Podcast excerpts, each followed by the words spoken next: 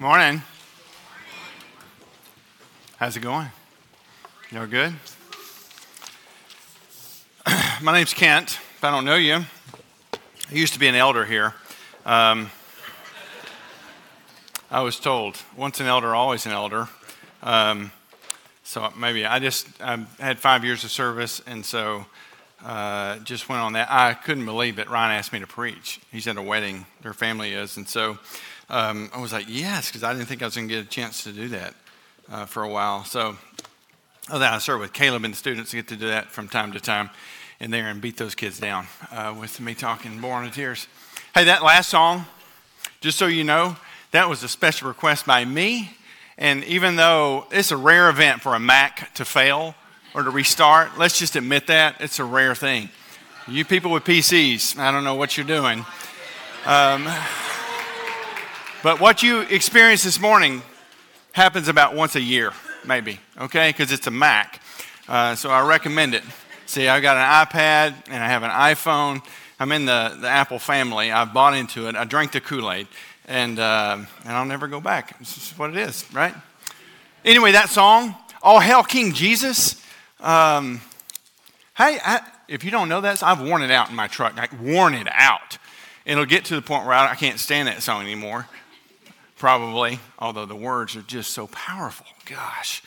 Um, I mean, if Jesus has changed your life, I don't know how. If you, it, you sing about when the light came on for you, when you came to know Christ, when it all made sense, man, for you. When Jesus made sense to you, when it all came together, man, your life was changed. And so to sing All Hail King Jesus is a natural response for us as believers. Let's just be honest about it. If that's not a natural response for you, then I, maybe you don't know him. I don't know. I'm not trying to cause doubt in your heart, but when I hear that song and say, Oh, hell, King Jesus, and I'm reminded, no matter what state I came in, walking into the building with, you just had a fight with your kids or your spouse, and they're wrong, and you're right, and you know it. You walk in here, and no matter what your state of mind is, here's what the great thing about coming in here is, is you're immediately reminded through what we sing because the songs, especially today, are off the chain. I love that saying. The next we're going to sing is good. And it reminds me of who I am in Jesus. And it reminds me when the light came on for me. And it was when I was just a little, a little kid. Just a little kid.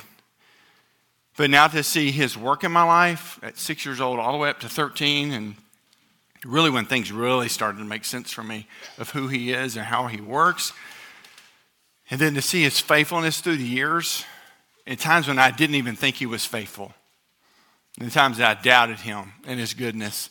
Oh, so many times. I wish I could tell you I've made it. I have not made it.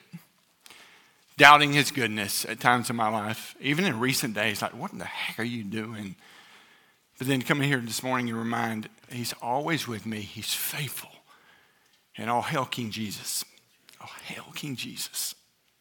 So I'm so glad you're here. I hope that you've already, just from the worship, even if you didn't know the words of that, were blessed by uh, what you heard. So we're in a study in the book of Acts, Acts chapter 14. So if you've got your Bible, I hope that you do. Um, y'all got your Bible?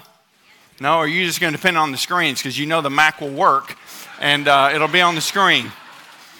On occasion, it will fail once every year or so.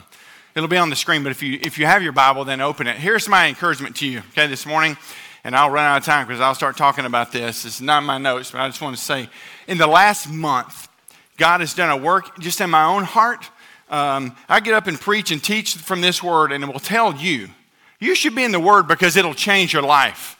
And yet, um, it's because I had a friend who said, Man, I'm really only, I've found that I'm only in the word when I'm teaching or preaching, preparing which is really a good thing to be in the Word to teach because I've been in Acts chapter, the end of 13 through 14, um, the last few days, several days, and man, it's been, it's been encouraging. Even yesterday in my own heart of being encouraged by what I read, the stories that are in here in the, in the Bible. Let me tell you something. Some people say that the, this book is hard to read, um, the Bible. You won't find that in Acts. It's a stinking movie. If you, I mean, we should make a movie on it, of what goes on and what happens with Paul and, and Barnabas in this whole scene today. There should be a movie made because it easily could be done. It's a powerful story and it's not boring at all. So, um, but what God's done in my own heart is if I'm telling people that this word will transform your life and change your life, then, then I ought to be in it myself. And some of us, the only Bible reading we get is when we come here on Sunday morning. And here's not, not to put a guilt trip on anybody in here this morning. I'm not here to do that. Okay, if you get guilt, that's on you. I didn't put it on you. Okay? Here, here's what I want you to know. If you want God to speak to you, seriously, and I'm hearing this now as I'm speaking it, I need it in my own soul. Kent, if you want God to speak to you, then you get in the Word and you read it and you study it. And even yesterday, just in my own life, this passage spoke to me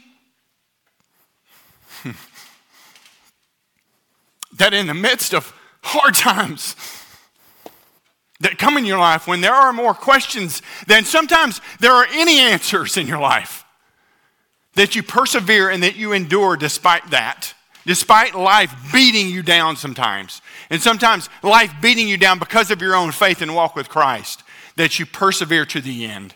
And that God can do that through His Word, encourage you, speak to you. You hear me? He speaks to you personally through His Word, not just here on Sunday morning. Your primary growth will take place as you get into Word.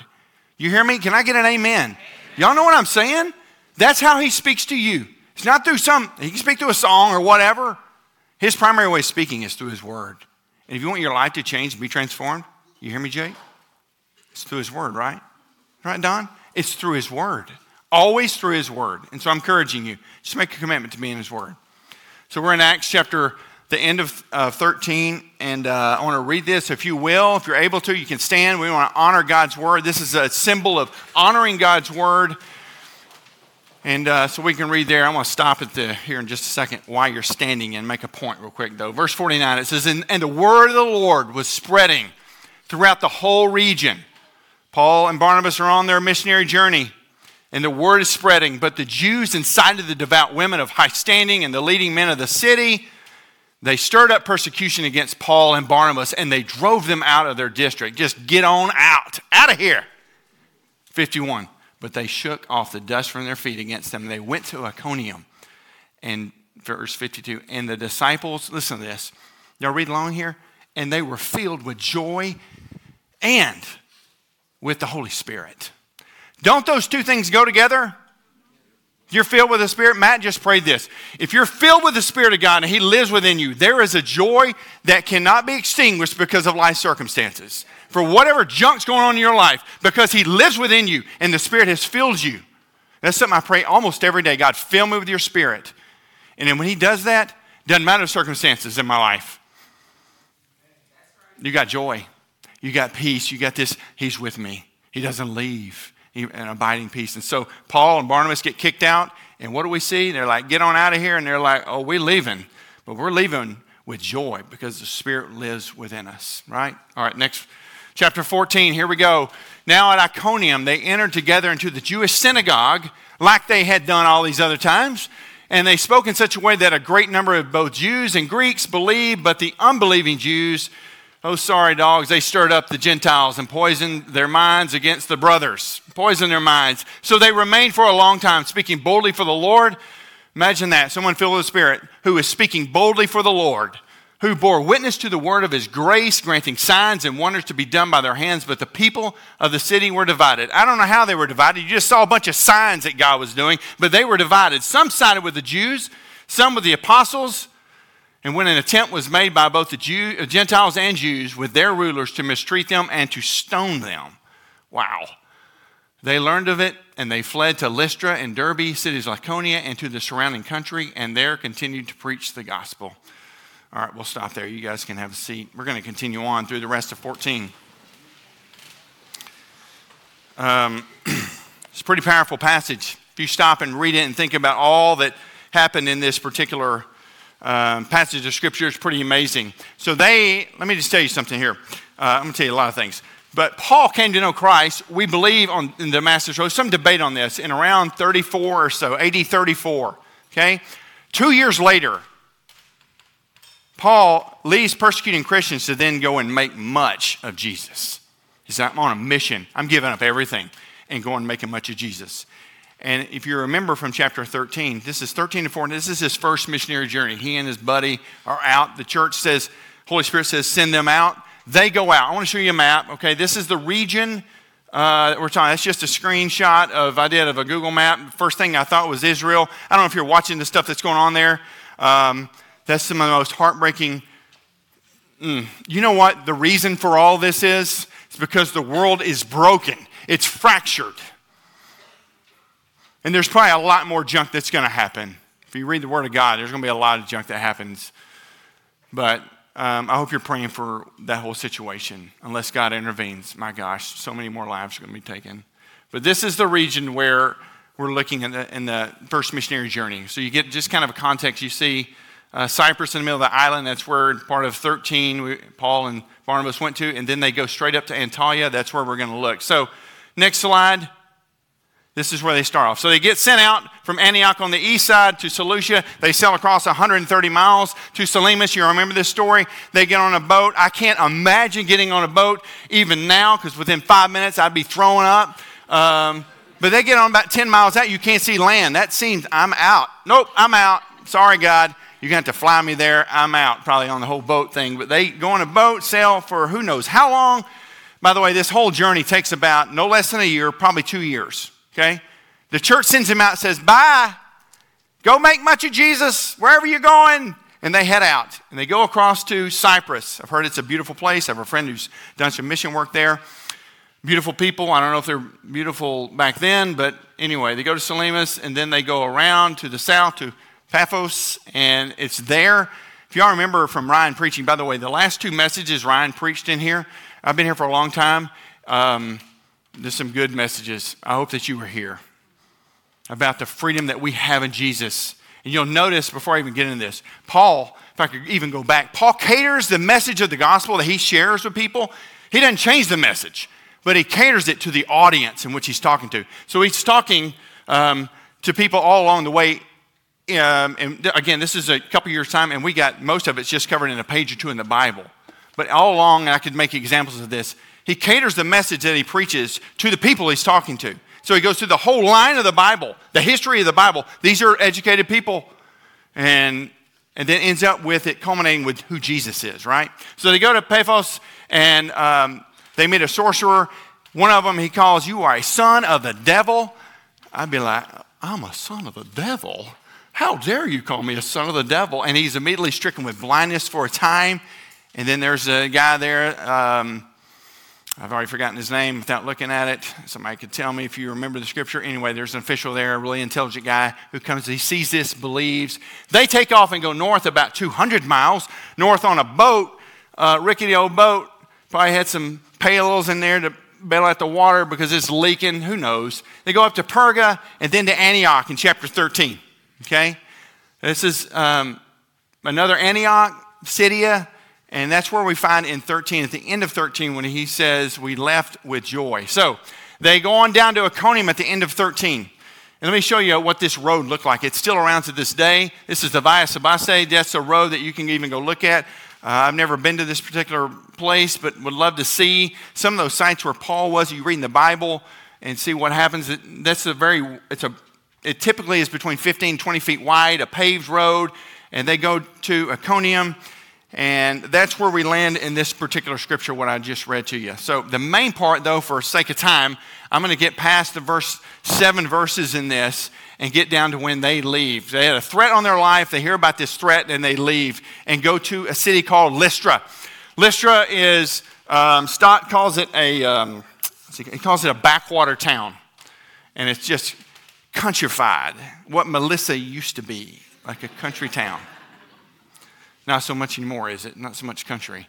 Um, but he would say about this town, they're almost half, they're half barbaric. Some commentators would say they're half barbaric people. They are uneducated, very different than the folks up in Iconium.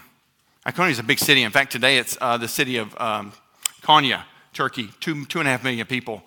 So you go about, uh, I think it's 20 miles south to Lystra, and um, anyway, these people are much different people. And he comes into town, he and Barnabas, and they immediately meet a guy that's there uh, at least I think immediately, goes straight into the story. I'm just going to tell you a story. I'm not going to read it. I'm just going to tell you the story. They go in there and meet a guy who's been crippled.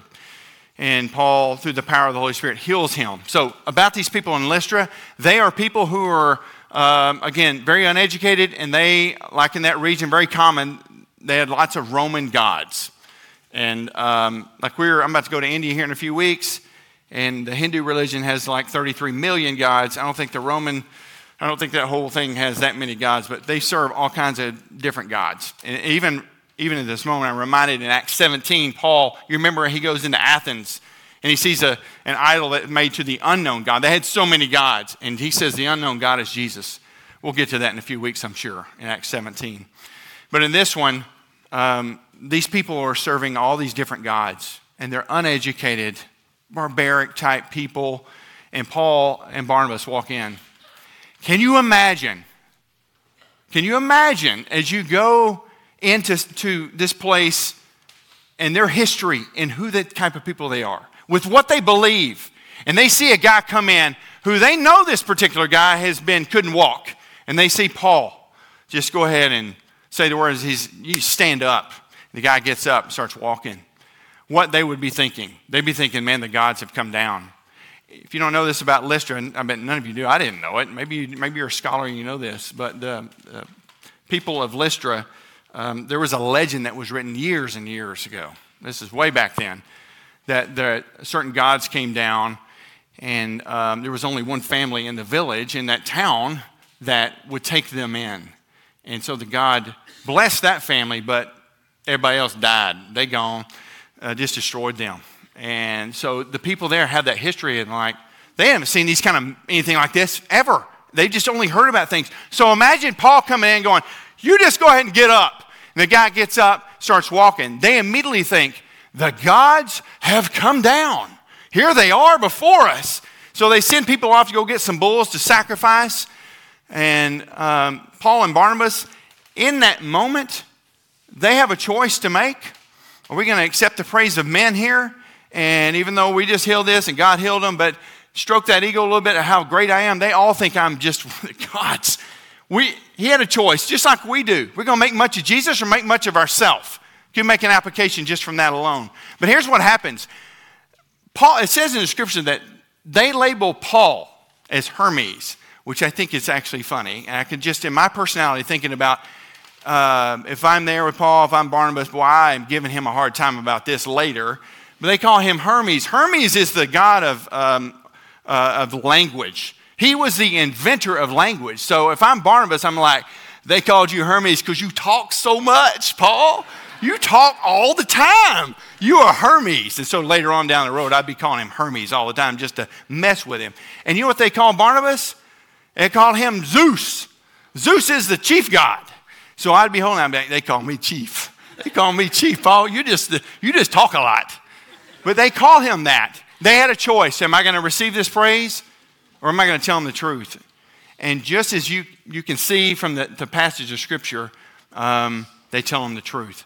They probably just got new robes up in Iconium. They've been to the store. They went to some nice, you know, mall and got them a new robe.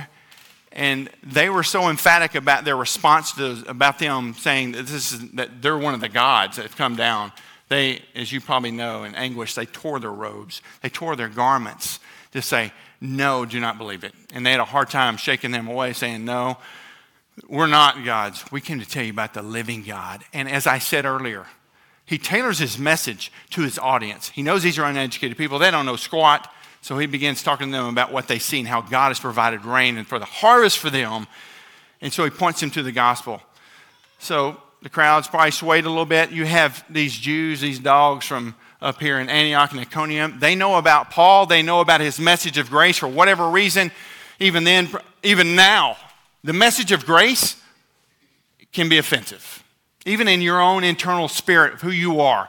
Doesn't it seem like we need to earn favor with God? Well, I got to do this. I need to go to church. I got I got I got to give in order to be right before God. That was what the message was last week. That before God, if you know Christ, if you know Him, He's received, you've received that gift of salvation from Him. You know Him personally. If you know Him, then you know this. You don't have to do anything to earn His favor. that your sin this past week or whatever's in your past, if you're a follower of Christ, Christ's righteousness, His holiness, has been placed on you. So your sin from the past that you can't even don't want anybody to know about it, or what's going on currently in your life, the sin that you struggle with, or the sin that you will happen tomorrow or next year or whatever. It's covered because Jesus lives within you. His righteousness has been placed on you like a warm blanket on a cold day. Boom, righteous because of Him. That message can be offensive. Now, let me just add this little footnote here. Because of that, Paul says you don't just go trampling all over grace. Because of His grace in your life, the response to the grace in your life, y'all hear me? Some of y'all look like you're asleep. The response to the grace of God in your life is not, well, I can just do whatever heck I want to do. No, it's when I see what he does, when the light came on, oh, hail King Jesus, the response is natural. Ooh, I want to be like you, Jesus. I want to be like you. But back then, this message that Paul was preaching, it was foreign. Like, what? No longer have to work for this, bunch of following a bunch of laws? No, it's by the grace of God. You've been freed, freed to now live. You know this when you come to faith in Christ, you come and die. You hear me? You come and die so that you can then live. So you can live. You live in freedom, making much of Jesus in your life. So these Jews come down and they stir up this crowd in Lystra. So much so that they drag Paul out of the city. I don't know where Barnabas is. That dude took a, a break. I don't know. I said earlier he went to go get a corn dog. I don't know where that came from. I'm going to stick with it. Me go get him a good corn dog. Comes back, he's like, Where'd Paul go? They're dragging him out, and he can see them. They are stoning him. Can you imagine being stoned? Stoned in, uh, as in rocks, what I'm talking about, okay? Thank you, Adam. Earlier said you need to clarify that. So some of you can imagine. Thank God his grace is so good, he covers you when you've been stoned, okay? But Paul is dragged out. Come on now. Um, he's dragged out of the city, and they're hitting him with rocks. So much so. You ever been hit with a rock? It hurts, right? You ever play dodgeball? Imagine playing dodgeball with rocks. You know, that's what they're doing, Paul. And they injure him so bad that they thought he was actually dead. Now, I want to remind you something here. This is about two years after he came to faith. And I didn't say this earlier, not that you guys would even know it, but I just remember this. In Acts 7, he's there at the stoning of Stephen, and he's there approving of it. Don't you know that thought probably is going through his mind in that moment? I was there just a little while ago, not so long ago, st- there approving Stephen getting stoned, and here I am, getting stoned by rocks being just pummeled, so much so that he, they think he's dead. I mean, he's not moving, right? He looks dead. And they, they leave. And then the disciples, it says the disciples join and come around him and he gets up. I don't know if that was a miracle of God or if he was just wasn't dead. I don't know. But it says that he got up. And it says at the, towards the end of that, let me see if I can find it, if I can find it in my notes. Um, I can't find it. I'm not going to mess with it. I don't have time. It says it though that he got up and he went back into the city. He goes back to the place where the people are that stoned him. Like, what? He might have, I would be thinking, you are been smoking something if we're going back in there. I am not doing that. But he goes back into Lystra. Are you kidding me? He goes back there in Barnabas. They leave the next day, though, and they go in down to Derby, which is about 20 miles down the road. That's a really cool name for a city. I like that. Derby, they go down there, for, and it says that they share the gospel more again and again. Let me tell you something. He had a choice in that moment just as another footnote, he had a choice in that moment. Is this really worth following Jesus? That I just almost died for him. Is it really worth it? And here, here's what I just, as I was thinking about this yesterday afternoon, um, and in my own life, that when he, the lights came on for me, and to know of following Jesus, it would cost me. That if I knew all the things that it would cost me, that I had to give up everything to him, would I still have given my life to him? Paul had that choice there. This is stupid. I nearly died. I think I'm good. I'm going back. We going, Barnabas, let's go. He could have said, I'm going back. But he didn't. he kept preaching the gospel. You think about Paul. The guy was a Pharisee, he was highly educated. You know from all of his writings and just looking at his life, the guy had influence. He was probably, he'd be an amazing salesman. He'd probably win people over. He could start his own business, making some cool tents. It'd be real trendy. Get Paul's tents or whatever, you know? He could have made a ton of money, made a living, and still been a believer in Christ and still been in heaven. But he said, I'm convinced. I am convinced that Jesus is who he said he was. And he said, I'm going to give my life for making much of Jesus. So that's what we see is that forget all the other things in this world. He says to the people in Lystra, he says, You guys have been looking after worthless things, worthless idols, and they're nothing at all. But I want to tell you about the one who is not worthless. It's Jesus. And so he gave his life, and that's the encouragement even for us this morning as an application for this is have you been convinced of Jesus in your life? Hey, are you convinced that he is who he says he is? I heard a yes. Yeah. Are you convinced? Does your life demonstrate that you're convinced? Or if people from the outside watching you and go, you don't look any different than anybody else in the world, are you really convinced? Are you really convinced that Jesus is who he says he is? Your life's going to demonstrate that if you really believe that. I'm not saying that sometimes we turn to worthless idols. Sometimes I turn to my own worthless idols. And I got to reminded every Sunday I come in here, I'm reminded, oh, he did that for me. My identity is in him. It's not me earning my way to God. I've already been made right before him because of Jesus. And so I walk in that grace, but I'm reminded, get rid of those worthless idols. Turn your eyes to Jesus, right? Be convinced of who he is. Let your life shine for him because of you've been convinced of this. So, just to move on, verse 22 says this, let me read verse 21. 21, 20. When they had preached the gospel of the city and they had made many disciples, they returned to Lystra. They go back to Lystra again, it's crazy. And then to Iconium and to Antioch, they strengthened the souls of the disciples. And he says this, they encouraged them to continue in the faith and saying that through many tribulations, we must enter the kingdom of God. If you go on through the scripture at the very end, let me read this. They go all the way back to Antioch. Can you imagine? They've been gone a couple years, and the word gets out hey, they're back. People in the church are like, they're back? Are you serious? They're running to the church, and they start testifying, telling them all that happened. No doubt they told them all the stories, all the things that had gone on. I bet the Hermes, the god of language that Paul's a big talker, came up and he's like, Yeah, it was Zeus. And so, I mean, they're telling all about this. And it says at the end, when they arrived and gathered the church together, they declared all that God had done with them and how he'd opened a door of faith to the Gentiles. It says, and they remained no little time there with them. So that's the passage in, in Acts 14. That's the story of the first missionary journey of Paul. So he makes this whole, Paul and Barnabas make that whole round trip. So if Paul was on the road to Damascus came to faith in Jesus around 34 or so, and he made this trip around 36, 37, AD 36, 37, somewhere in that time frame. Um, let me give you just a, a little bit of a timeline here. The journey was probably 46 or 47 AD, so it's about, I don't know, what would that be? 10 years or so from when he came to faith in Christ. 10 years, he sets out on the journey. He writes Second Corinthians in 57, so another 10 years, okay? His first persecution happened on this journey, first real persecution.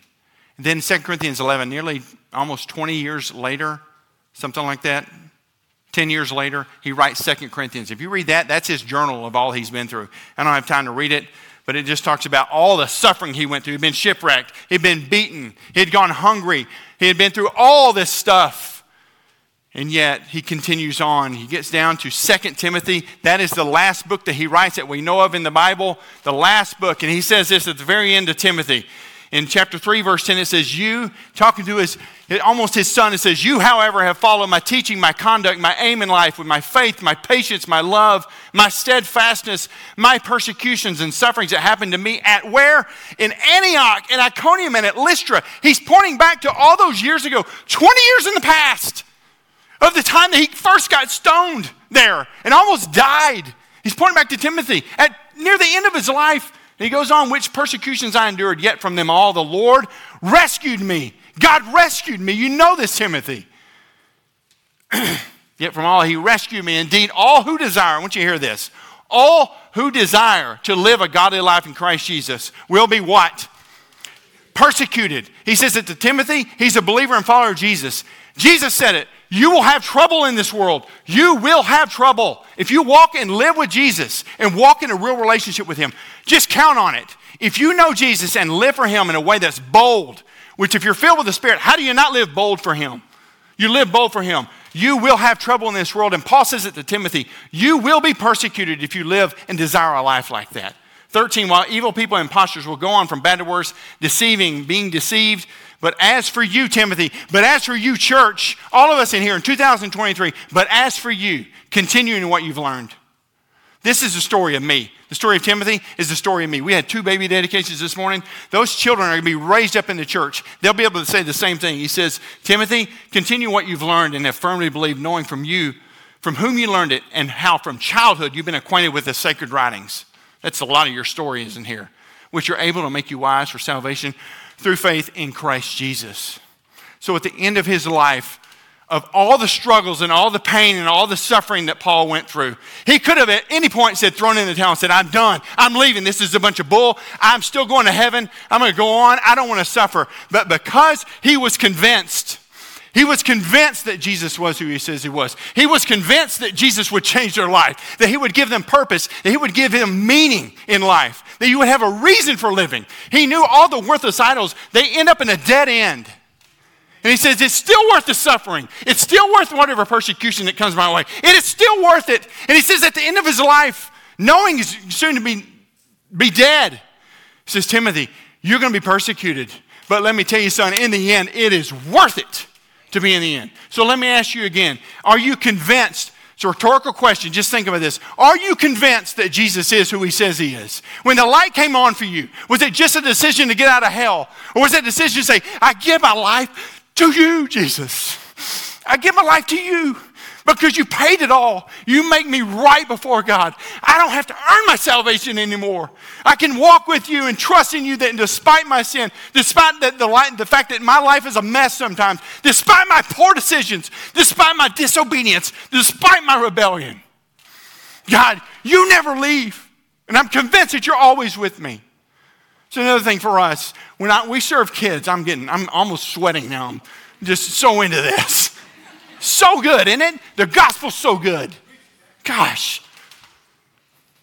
We work with kids overseas, and a lot of the kids that we serve overseas, they get abandoned by their family. And so, one of the points I always make to the kids, whenever I get to speak to them, and like in a message or something like that, I say, Here's one of the greatest things about Jesus. He says, and the last thing he said before in the Great Commission, he says, I'll never leave you, I'll always be with you. And when I was six years old, he came into my life and he said, I'll never leave you. And through all the things in my life, he's never left. He's never left. He'll never leave you no matter what you're going through. My son, my oldest son, just went to college, and um, we're looking for help financially for that. Amen. But when he was a toddler, we used to do this thing. I encourage you to do your kids. We, we would do a, we do a devotion pray with them, and then maybe this was dumb, but I still look back, it's great. We'd lay in bed with them, have pillow talk, and then sometimes they'd fall asleep or I'd fall asleep. Tammy would. One night, it was, um, it was storming, lots of loud thunder. And I'm laying in bed after we read, and um, my oldest son, Brooks, he's laying there. He keeps reaching over for me. And finally said, I'm here. I'm not going anywhere. And he said something I'll never forget. He said, um, I'm sorry. I just feel safe when you're here. I just feel safe when you're here. Isn't that a picture of Jesus with us? That no matter what you're going through, he says he'll never leave, despite your poor decisions, despite your life being a mess potentially, despite the uncertainty that's going on in your life. He says, He says this to you. Look at me, every one of you, if you know Him, He says, I'll never, ever leave you, and I'll walk through everything with you. And even in the midst of your questions and your doubts, He says, It's all right. I'm not leaving. You're my son. You're my daughter. So, are you convinced? I hope you're convinced. If you don't know Jesus, this morning I'm going to be down in the front in a few minutes. Love to talk with you. Can share you and point you to Jesus. Some of the other people will be down here, other ladies as well. Point you to Jesus. But for the rest of us who know Christ, oh my goodness. Ask Him. Say, God, fill me with your spirit. Give me joy. Convince me again and again and again, God, you are, you say you are, and let my life reflect that the world will know. I'm convinced that it's worth following you at all cost. All right? Let's all stand. We're going to sing. Let me pray. God, thank you for our time today. Thank you for your word. Thank you, God, for stories and acts that are not just stories, but they're stories that encourage us so much to endure, to persevere. Thank you for your movement here. God, I pray you'd speak to us even as we leave today. We love you. Praise you in Jesus' name. Amen.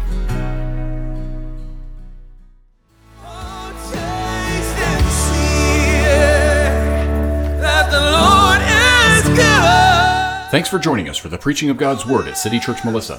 We meet Sunday mornings at 8, 9.30, and 11 a.m., and we look forward to meeting you there soon. City Church Melissa, for the glory of God, the good of the city, and the hope of the world. Oh, you say.